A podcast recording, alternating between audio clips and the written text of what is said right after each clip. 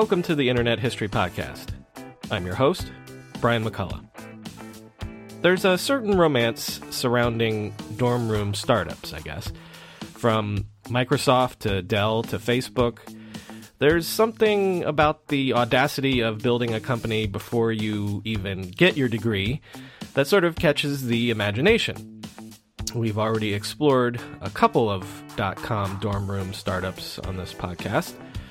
The Globe especially springs to mind, but the title for the first dot com dorm room startup probably goes to Tripod, which was founded all the way back in 1992 by Bo Peabody and several of his classmates. In this episode, Bo recounts how Tripod stumbled upon one of the earliest antecedents for what today we would call social media and gives us an amazing analysis about what it really takes to succeed as an entrepreneur. I know you're going to enjoy this conversation with Bo Peabody. Bo Peabody, thanks for coming on the Internet History Podcast. Thank you. Um, we usually kind of start out with um, you, you, know your sort of tech background and things like that, but I see that that you actually went to college for a poli sci degree. So I'm curious, um, did did you have any interest in computers, uh, awareness of the web and the internet uh, around the time you were in college? Well, the internet was certainly around when I was in college. Um, the web, as we know it as a graphical medium, wasn't really developed until 1993, 94, which was my sort of junior, senior year. Um, but I was lucky enough. My mom worked at a software company when I was growing up, so we had a computer in our house really from from as early as like I'm certainly middle school. From middle school, we we had a computer, and you know, it was a rudimentary sort of DOS, you know, IBM thing. Um, but you know, we played games on it and, and did word processing on it, and so I had an awareness of computers. And and really, the the thing that I, I think was the was the main observation that I made when I got to Williams in 1991 was that I walked into my dorm and I noticed that in every single person's room there was a computer or a computer that maybe they were sharing with a, a roommate. But for 30 kids or for 40 kids in one, so the dorm section, there was one TV and it it just it it was clear that the the way that people were communicating and entertaining themselves and doing you know spending their their screen time as it were was on a computer and not on a television. And that's a very i think that was a generational shift. A- actual personal computing the classic definition. Yeah like that was that was how people you know that's where they went first instead of to a television, and and that that definitely struck me. Um, but then it occurred to me that all the things that were on that computer were were sort of more work related, but for games, and that it felt to me like there there had to be a a better way to sort of get people engaged in in that device uh, beyond you know word processing or simple you know computer games. So you can um, you can correct me if I'm wrong, but I believe if, if it's 1991, your your freshman year, I believe this is when the idea of what would become Tripod came to you. So can tell tell me a little bit about this, how this idea evolved. Yeah, so so it was it was really came from the fact that um, we felt that we could I, I don't know. I mean, the, the very, very first initial kernel of the idea was that there were all these things that students needed um, to plan for their futures, which we we at Williams and at any four-year college you're being you're being constantly sort of either encouraged or pressured to do um, that could be delivered more efficiently on a computer. That that was sort of the initial notion. Um, it wasn't even really when we uh, came up with the idea, the idea of delivering it in a networked environment was almost secondary because the only network environments that were graphical at that point were AOL, CompuServe, and Prodigy. Mm-hmm, mm-hmm. So those were closed systems. So we, we we had this notion that we might go do a deal with them, but but no college kids were on those things because they were too expensive. So it was just a notion of can we deliver information to students on a computer, um, and that was the that was the original idea. And the idea is specifically to target co- college students as as your audience. Yeah, and that was sort of you know it was like the first generation of people who were who were using computers sort of as their primary means of of you know entertainment and work, and so that was that that was the idea. And then the the real I mean that would have been an uninteresting business. And so the aha moment came in and we incorporated in 1992 with that idea that mm-hmm. we were going to build this you know better version of AOL, this like cooler, hipper version of AOL. And in fact, our first business plan called for a $10 million capital raise, which, by the way, back in 1992, right, right. you know, that just, that just wasn't happening unless you were you know, running an equipment company. Um, so the notion that we were going to go raise $10 million, but, we, but that was the idea. We were going to raise $10 million and put modem racks in all these different cities and build this X25 network and compete with AOL CompuServe and Prodigy. That was our original business plan. And the, the, the, the probably like the first moment of, of hyper capital efficiency, that, which is an age that we're now 20 years into um, with with network software and, and networked entertainment, was that when when the browser was developed, and all of a sudden you could you could put onto the internet something that you could make look like it was AOL. That in that very moment, our business plan went from $10 million to $300,000. Mm. Because all of a sudden, we didn't have to provide the proprietary network and software that would allow someone to experience a graphical interface in a networked environment. You, uh, you, I'm sorry to interrupt. You keep saying we. Who, who are you developing uh, this idea with? So originally, I developed it with um, a friend of mine, a fellow student named Brett Hershey, and we then spent probably three or four months talking about the idea, and then we brought it to a mutual professor of ours, a guy named Dick Sabot.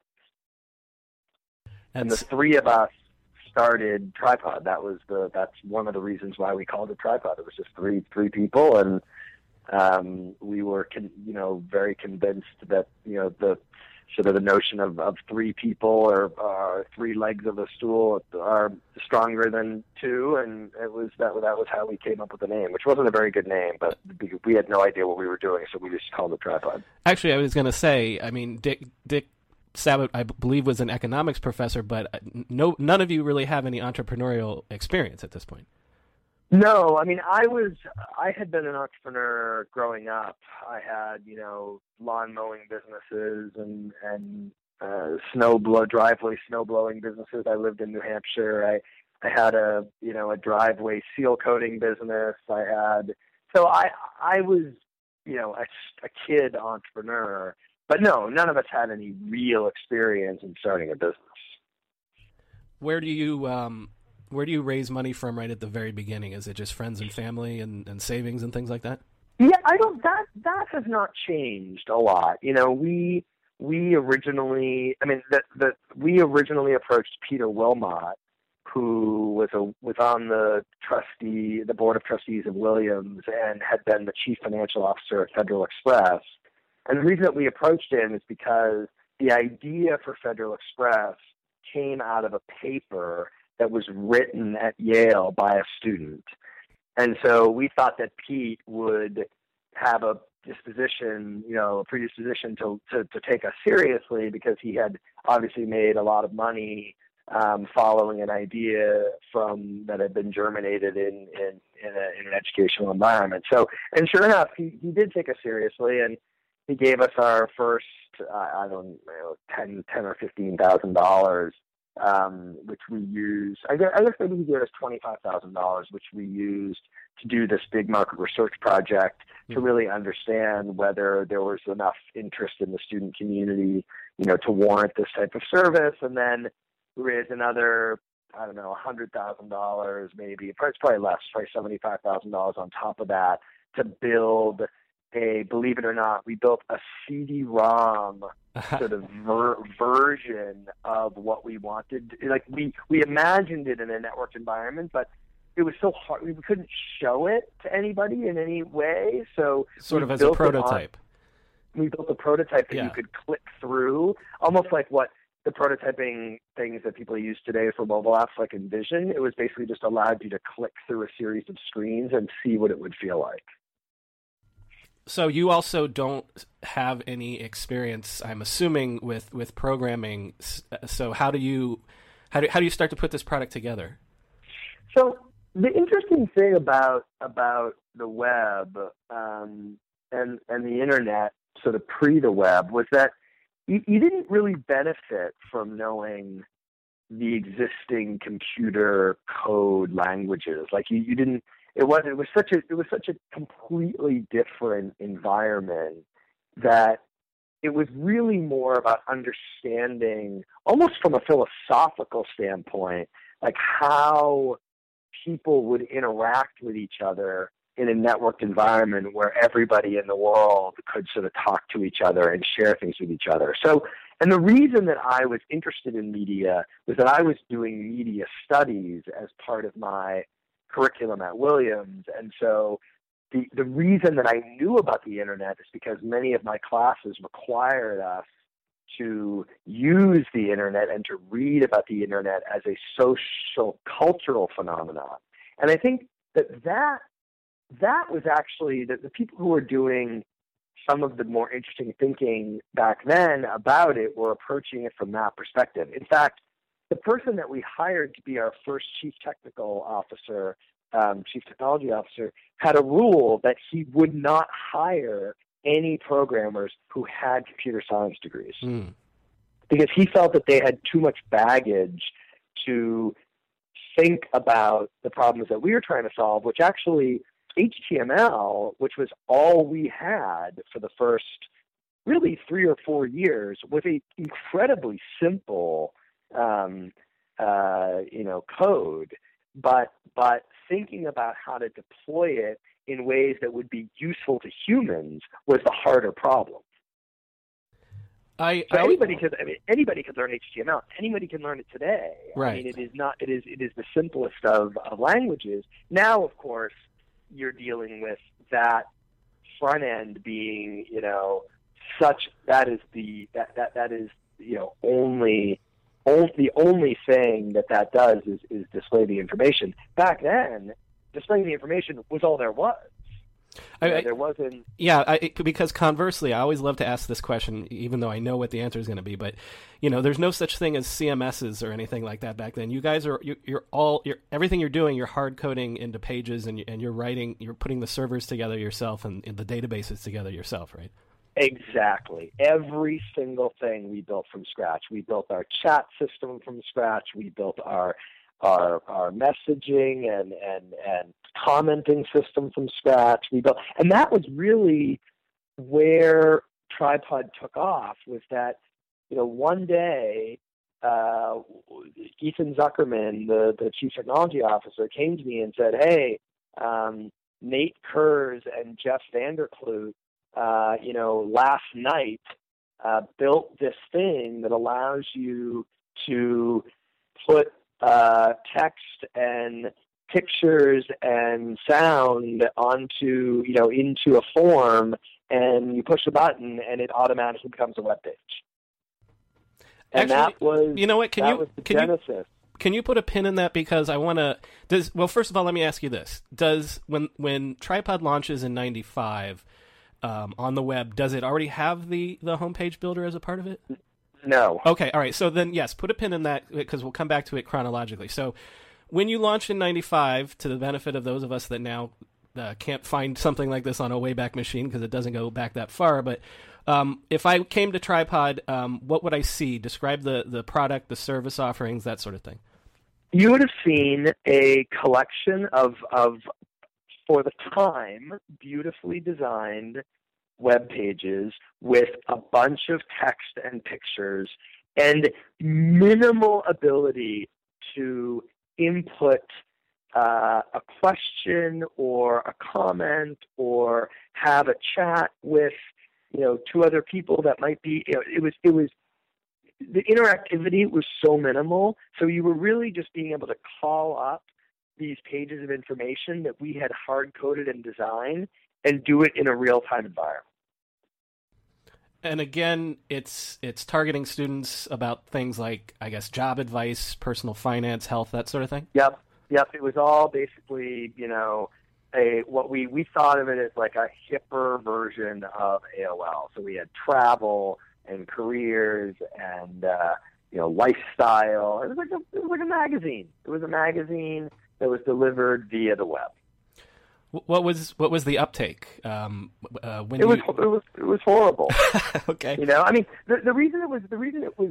I mean, I think about it now. I mean, back then, you know, it was good because I always joke, and it's not really a joke, that when we launched Tripod, you could literally surf the whole web. Mm-hmm, mm-hmm. Like you could go to every web page that existed. I mean, not every web page, but certainly every front door that existed. I mean, there were there were there were thousands, not not billions, of web pages. So you know, we we got people to come visit us because there, we were the only you know one of the only games in town.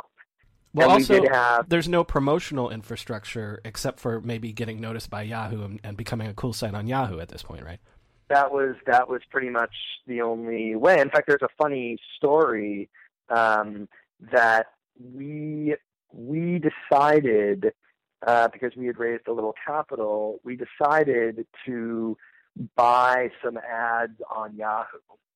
And so we we went to Yahoo and we said, look, we we've got you know five thousand dollars and we want to buy an ad on homepage of Yahoo.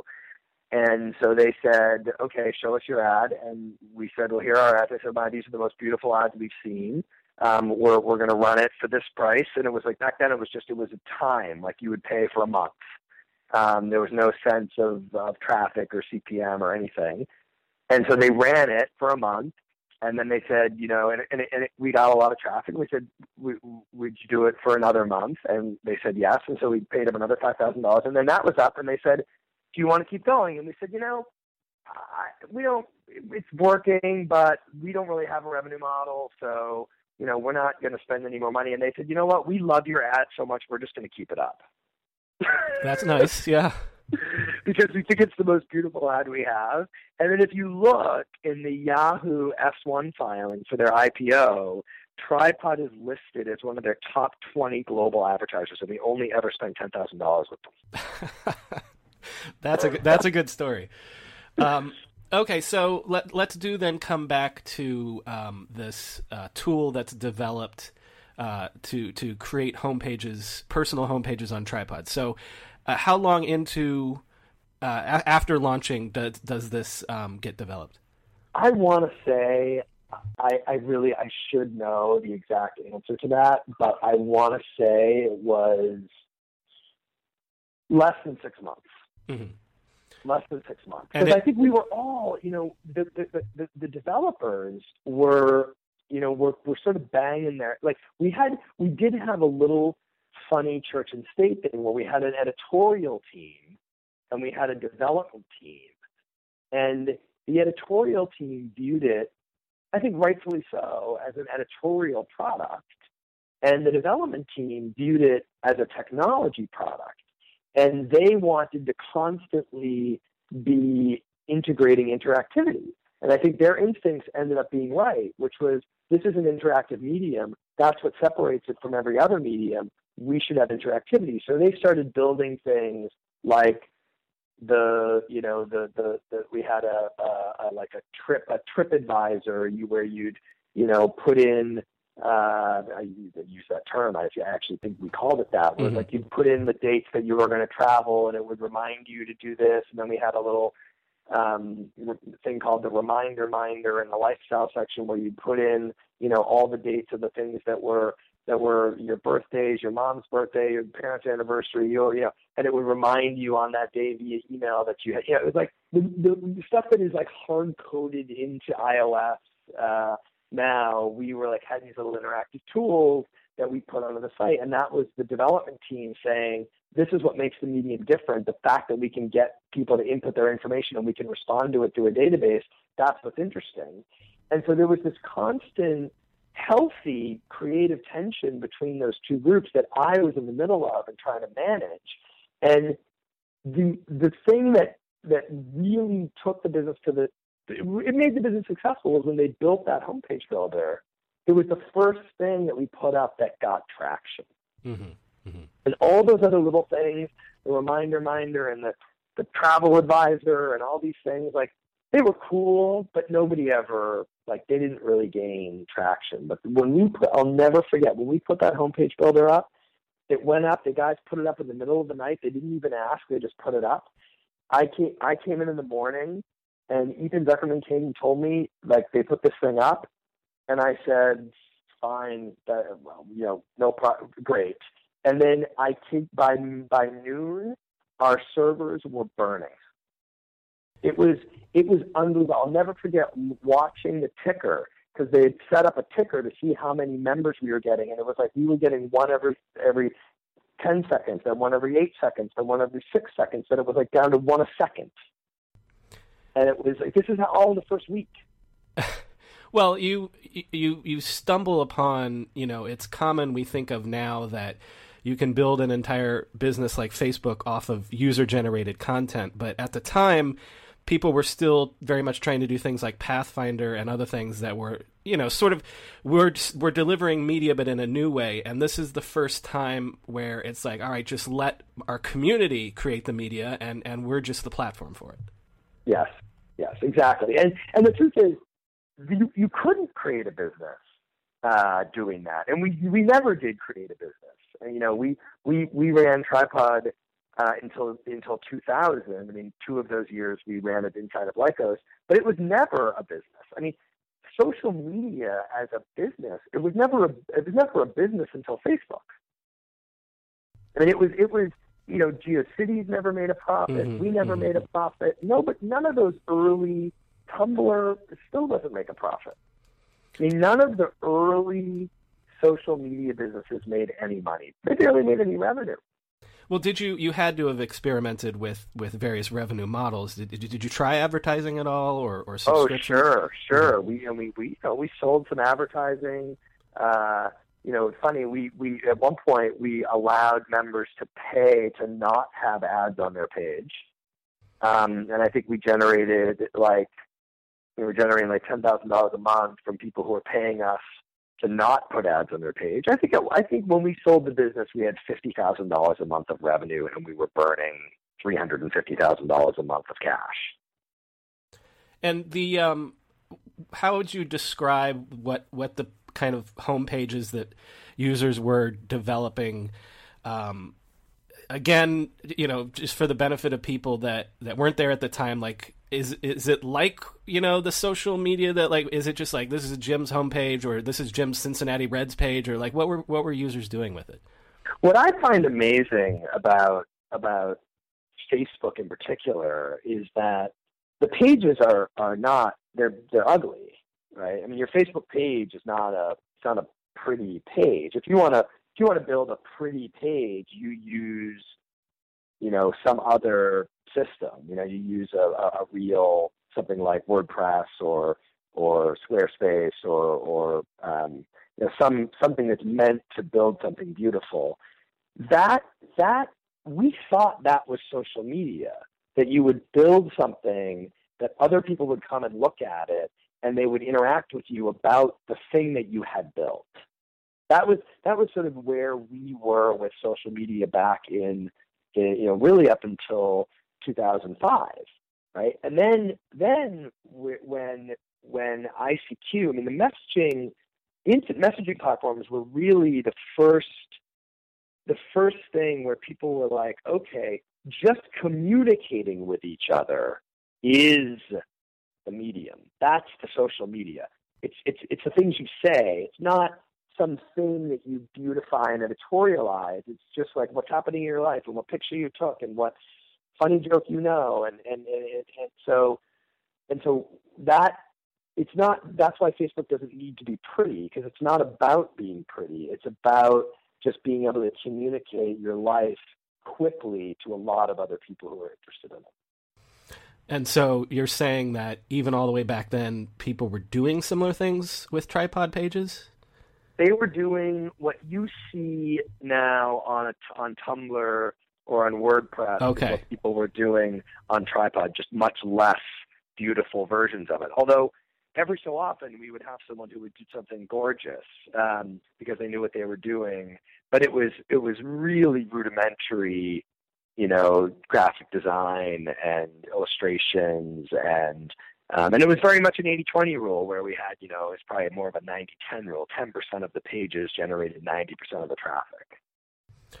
So you've stressed that um, uh, you weren't really generating any revenue from this, but uh, at the same time, you know, by 1997, I think you you passed uh, a million registered users, which doesn't sound like much, but if there's only 25 million people on the web at this point, that's pretty pretty amazing.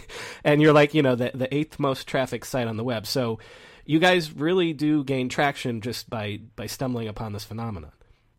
Yeah, and I think also I think the stumbling upon it was was lucky the harnessing it um, and riding it and treating the community with care and cultivating the community and curating the community was the thing that we did that I'm proud of. Um, and you know, building the homepage builder was a bit of a stroke of luck, and I, I give you know Jeff and Nate a lot of credit for for really doing that, and, and Ethan for giving them um, the space, the creative space to do that. I don't take any credit for it.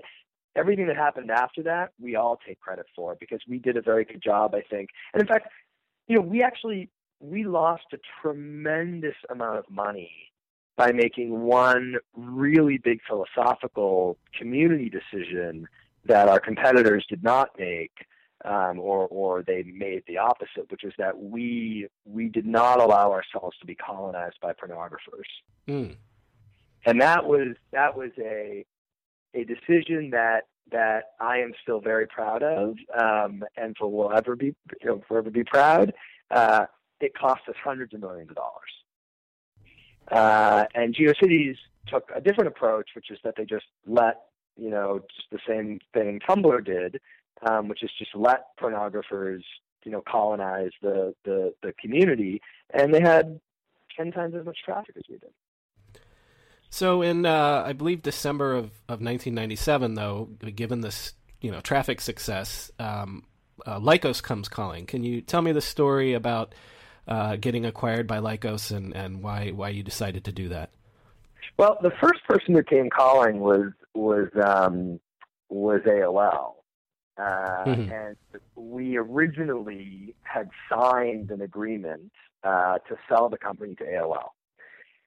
So we we originally got some interest from AOL. We then hired uh, a banker, a guy named Chris Pasco, who was at Morgan Stanley at the time, is now at Blackstone, remains a close friend.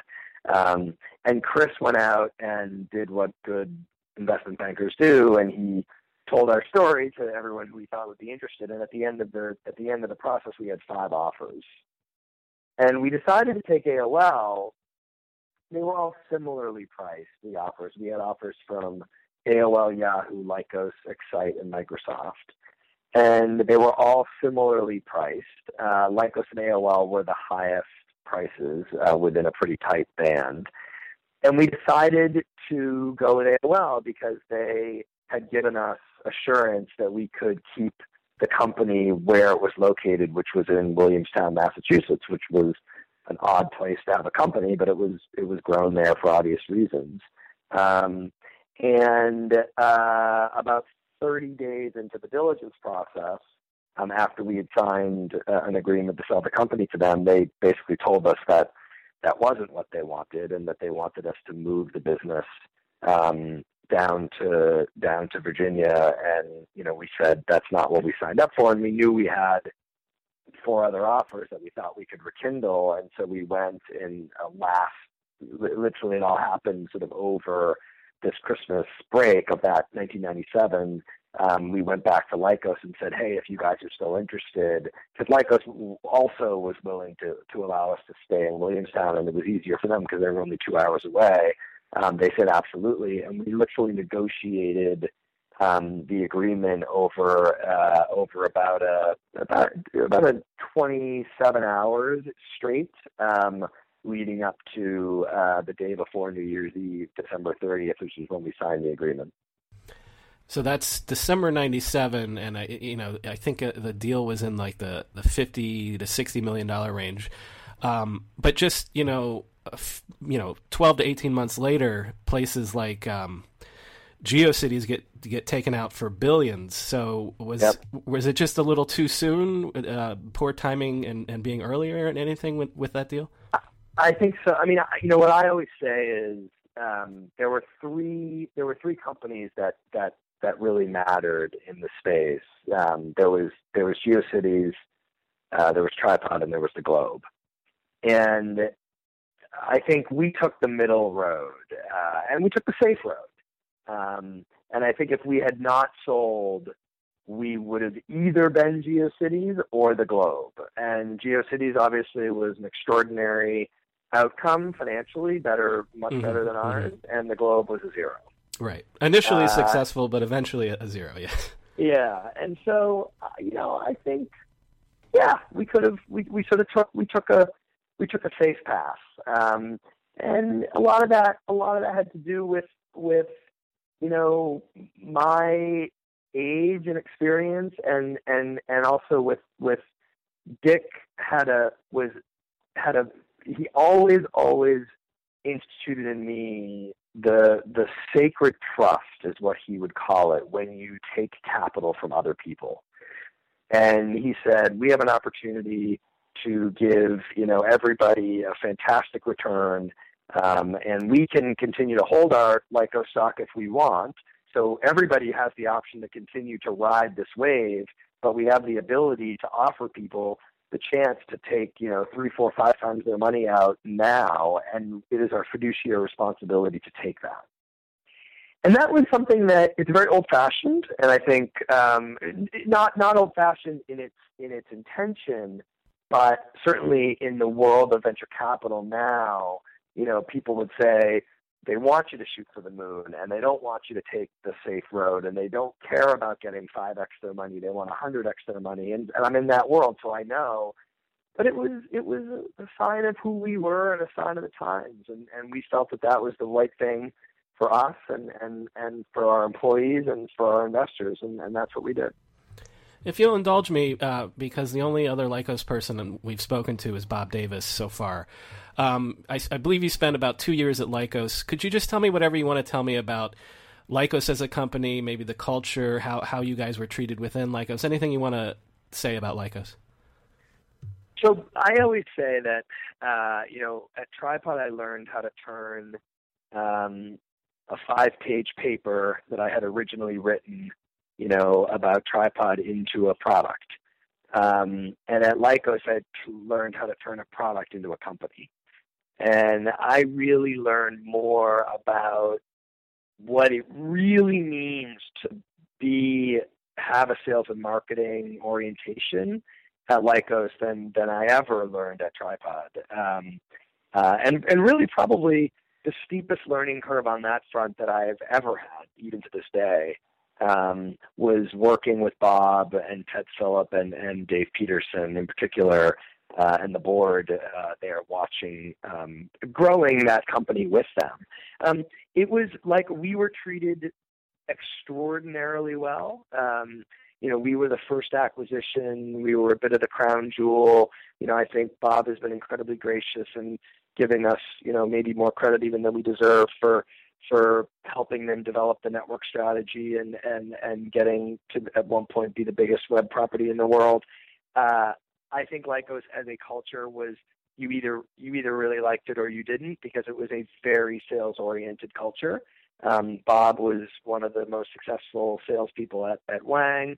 Dave Peterson was a remarkable sales executive, and if and if selling ads and and you know doing deals wasn't your thing, uh, then you weren't gonna you weren't gonna do well at Lycos. Um, but if it was your thing, it was a it was an incredible place to learn and an incredible place to be at that time. I believe you uh, you had a, a two year lockup period where you couldn't sell your Lycos shares, and that and so that ends uh, around Christmas of, of 1999, and and I believe you sell immediately as soon as the lockup period comes. Yeah, we had a we had a lockup that that sort of was a gradual unlock. So I, I sold pretty much all the way from the beginning until mm. the end. Um, but you're you're selling but, at the absolute highs. Yeah, I got it was yeah it was very lucky. I mean, I, I sold all of my shares before before the crash. We'll we'll come back to luck uh, uh, towards the end here, um, but I wanted I want to ask you about. I, I've read that you know, you've described that, you know, one of your roles was sort of to sell yourself to the media to promote Tripod, yourself as a, a newfangled kind of CEO entrepreneur. Um, you, you wrote that you created this image of the slacker CEO, an athletic, shaggy haired, perpetually mellow 24 year old making millions while barely lifting a finger. I, you know, I've asked this of the of the um, the Globe guys, how how they sort of became poster kids for you know the dot com bubble, but even I've asked the original you know Netscape engineering team about how the media took this image of of how a startup works and how they were college kids that worked through the night and slept under their desks and kind of ran with it, and that's what we think of today. So tell me, tell me what you think now. You know, almost well, actually, yes, twenty years on um, about about that image of the startup that that you were a part of bringing into into our culture. Yeah, I think it's you know I, I guess there's a um, there's there's a uh, there's a thing that I l- really feel proud of, of, and there's a thing that I think is unfortunate about the way that the media has always portrayed um, startups. And the thing the thing that I'm proud of is that we all, I think, for the first time made the word entrepreneur and the lifestyle of being an entrepreneur and the career choice of being an entrepreneur something that is very mainstream. Um, and that the connotation of that word is not, you know, someone who can't get a job, you know, at P&G or Goldman Sachs. It's someone who is you know, confident and bold and risk taking and innovative. And I think that's a very good thing for our culture. And I think that the first wave of internet entrepreneurs, which I feel lucky to have been a part of, you know, wasn't the only thing that that sort of popularized that notion and, and changed that perception, but I think it was the most important um, group of people that that did that. Um, the, the downside is that I, I think it all just seems so easy. You know, the media makes it seem easy. And I played into that because that's what they wanted to believe that I sort of did all these things, you know, without really breaking a sweat and, you know, this, culture of immediate success and, um, it all happens so quickly and now you go from nothing to, to having, you know, having a, a beautiful home and, and millions of dollars and, and that's not true. And I and I believe that there are many people who go down the path of being an entrepreneur because of that image that's created when they really don't know what they're getting themselves into and they really haven't done the hard work to figure out if it's the type of lifestyle and the type of career choice that's right for them. Um, they've been sort of lured into it, you know, in the way that Hollywood has been doing that forever, right? I mean, making this this incredibly um, glamorous image of you know of of people who who act for a living. When the truth is like it's very difficult and a lot of people go into that profession because it seems glamorous and it seems easy and like a great lifestyle but it's incredibly difficult and incredibly time consuming and you give up you end up giving up huge portions of the rest of your life in order to be to be good at it. In a in a similar vein you wrote a book um, the title being Lucky or Smart uh, The Secrets to an Entrepreneurial Life.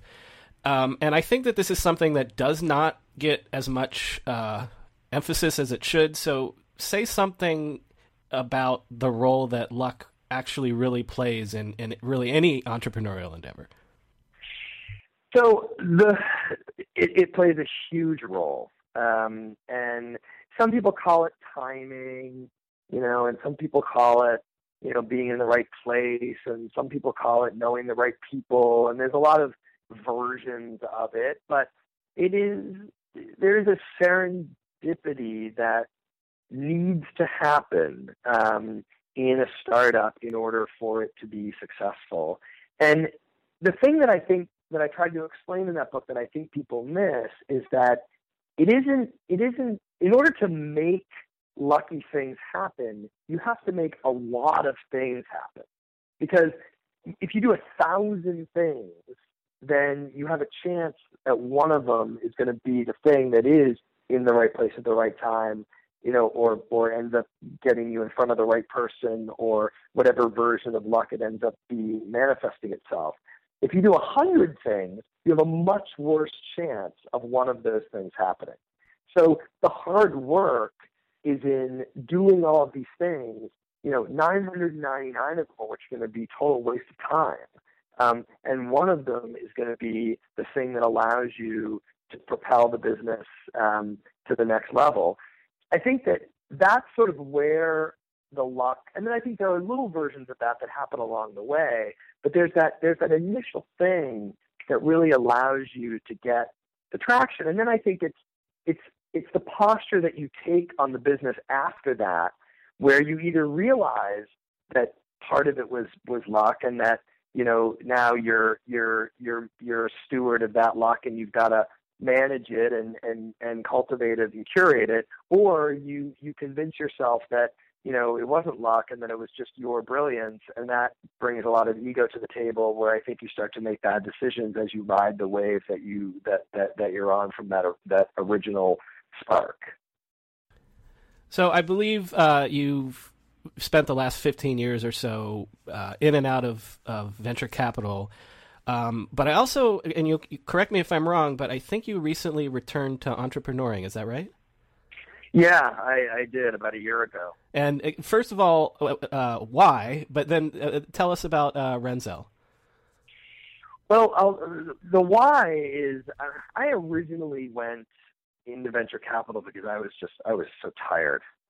Um, you know, after the after the crash, I had started four companies um, between 1998 and and 2000 uh, in 2004 um, and you know, uh, the the the crash of sort of 02, 03 was just a brutal, brutal time. And I was, you know, I had I was managing four different businesses, each of which had its own CEO, but I was chairman and I was managing all the investors and I had, you know, a CEO who who who had a nervous breakdown and another one who couldn't take it and left and another I mean I, it was like it was really, really complicated time. And I just, after that, I just decided that, you know, I needed a break. And, you know, the truth is venture capital is, is a hard job, but it isn't as hard as being an entrepreneur. Um, and, you know, and really it's because you don't have a lot of people reporting to you. And that's what makes running a company difficult is the personal, um, the personal uh, personality aspects and the managing of people um, and venture capital, you don't have that.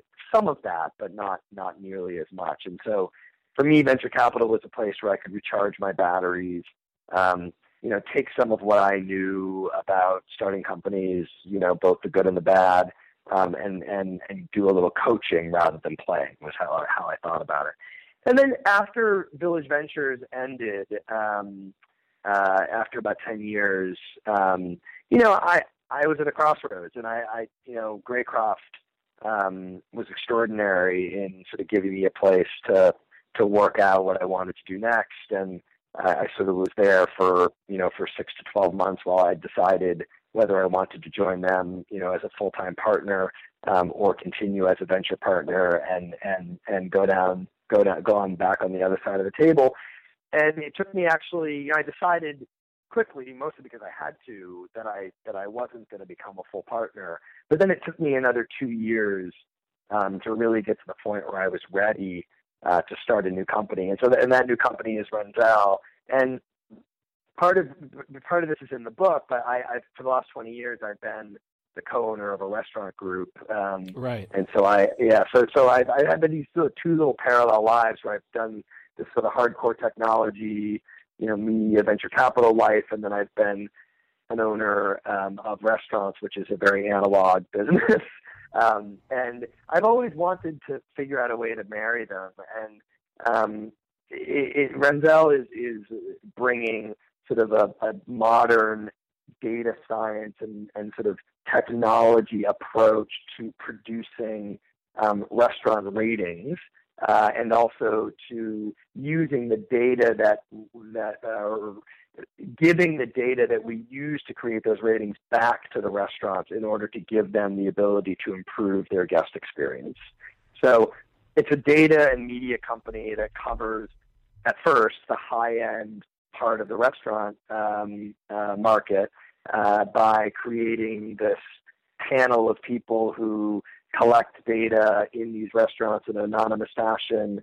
And then we built you know some some data science that allows us to look at that data in a way that is far more sophisticated and far more objective you know than any of the other rating services have ever looked at data uh, well, Bo Peabody, thank you so much for uh, remembering all that for us. Uh, remembering basically the birth of, uh, of user-generated content, uh, you know, on, on the internet and things like that. But um, uh, thanks for telling us your whole story.